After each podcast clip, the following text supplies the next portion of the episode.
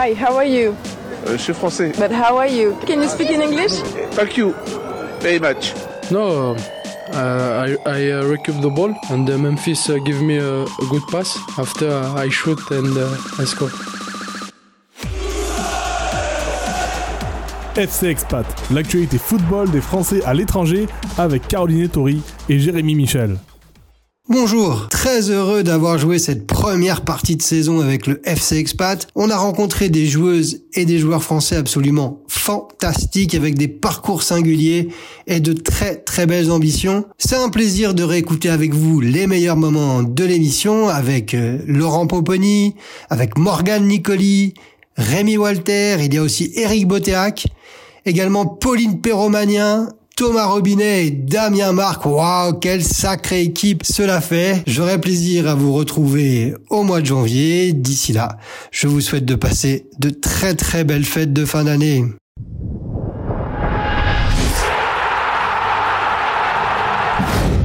Bonjour à toutes et à tous, très heureux de vous accueillir et ravi d'avoir été nommé cette année entraîneur principal du FC Expat.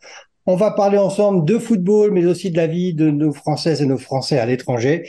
Et on a déjà frappé fort dans le mercato en recrutant un nouveau capitaine pour le FC Expat, dans la personne de Caroline Ettori. Caroline, bonjour.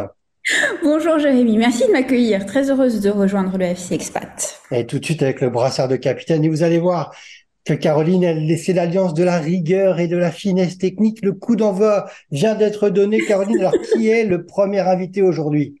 Alors, il s'agit de Laurent Pompogne, avant-centre pour la saison 2022-2023 du FC Differding 03. Sans faire offense à ce championnat, bien au contraire, car il est très dynamique, très disputé et cosmopolite, est-ce aussi, euh, pour un jeune joueur, l'opportunité de continuer à se former et à se confronter à d'autres systèmes de jeu? Bien sûr, bien sûr. Ben, déjà, il y a l'opportunité, on va le dire, de jouer la Coupe d'Europe. Sur les 16 clubs de première division, il y a quatre clubs qui jouent les tours préliminaires de Coupe d'Europe. Donc rien que ça, ça, amène une opportunité magnifique. Et euh, c'est vrai qu'au niveau des systèmes de jeu, de la philosophie de jeu, c'est aussi spécial parce qu'on a les frontaliers allemands, belges et français qui vont amener une, une touche euh, un peu différente. On va dire qu'il y a les staffs portugais aussi parce qu'on sait qu'il y a énormément de portugais au Luxembourg. Et chaque staff, en fait, va amener euh, dans son club une philosophie de jeu différente. Moi, j'ai pu connaître euh, quasiment toutes les nationalités. J'ai partagé les vestiaires avec des Argentins, des Brésiliens, des, beaucoup de lusitανophones. Parce que, bon, pour de la parenthèse, sur les 700 000 habitants du Luxembourg, il y a quand même 100 000 Portugais. Donc ça, c'est énorme. Et moi, j'ai ressenti, euh, en fait, quand on partage les vestiaires avec des Allemands, on sent qu'ils sont rigoureux, qu'il y a beaucoup d'impact dans leur jeu. Alors que quand on va partager avec des, des Portugais ou des Français, on ressent qu'il y a plus de technique et de tactique. Donc ça, la philosophie, ça, ça m'a beaucoup plu. Vous avez aujourd'hui 27 ans, 27 ans, pardonnez-moi. Comment envisagez-vous la suite de votre carrière? Alors la suite, euh, c'est un avenir proche assez flou pour le moment. Euh, le Luxembourg, je ne suis pas sûr de prolonger l'aventure, donc euh, j'ai peut-être une opportunité encore, ce qui va se dessiner dans les prochains jours. Euh, et je pense que c'est le dernier, c'est le retour. Et il y aura plus d'aller-retour. C'est vraiment c'est le dernier cette fois-ci.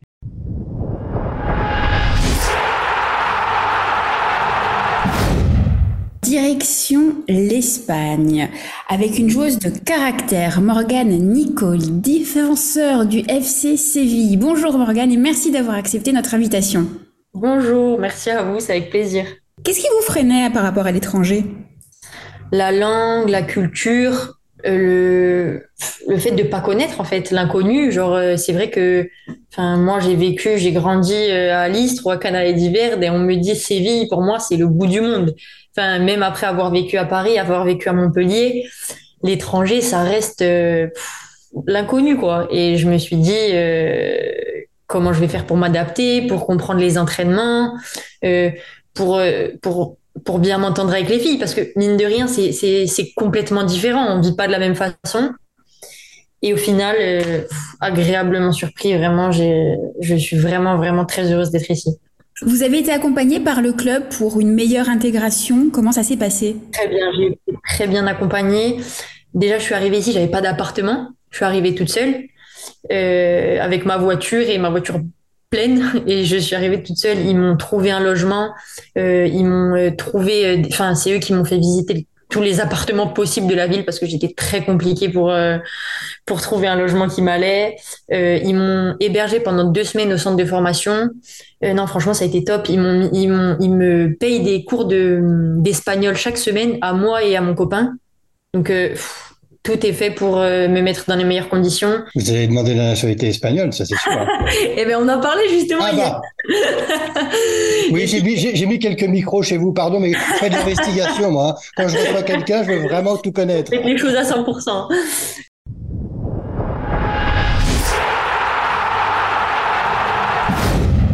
Direction Kansas City où nous attend Rémi Walter. Bonjour Rémi, bienvenue au FC Expat et merci d'avoir accepté notre invitation. Bonjour.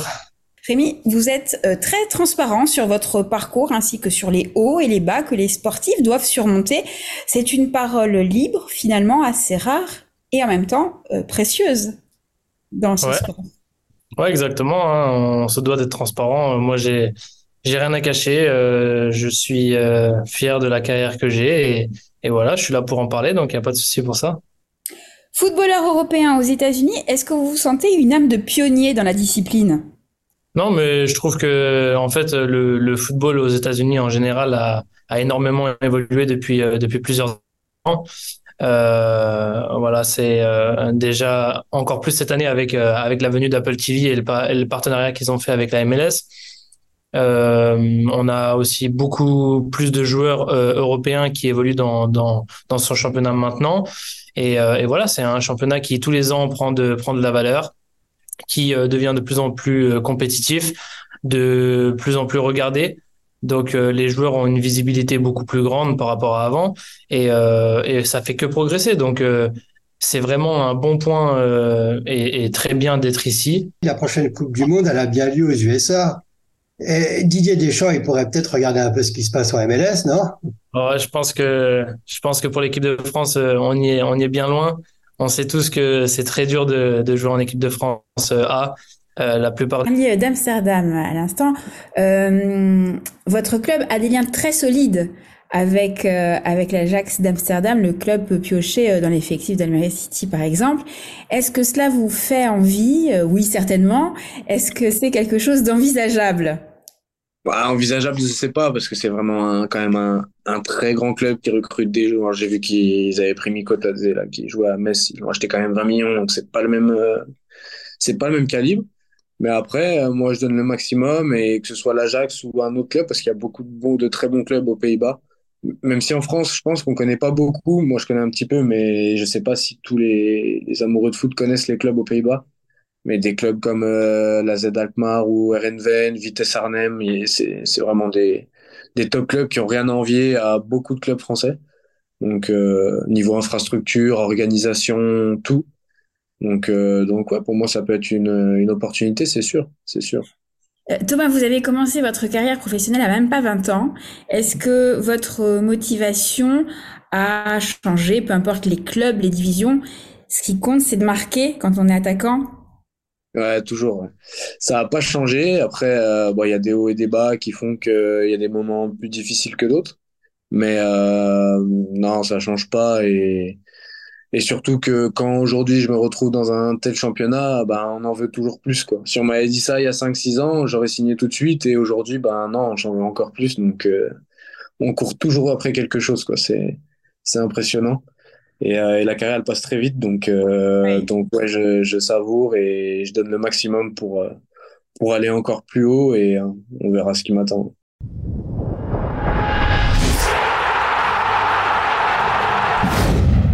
Direction le club de Charleroi SC où nous attend le défenseur Damien Marc. Damien, bonjour et merci d'avoir accepté notre invitation.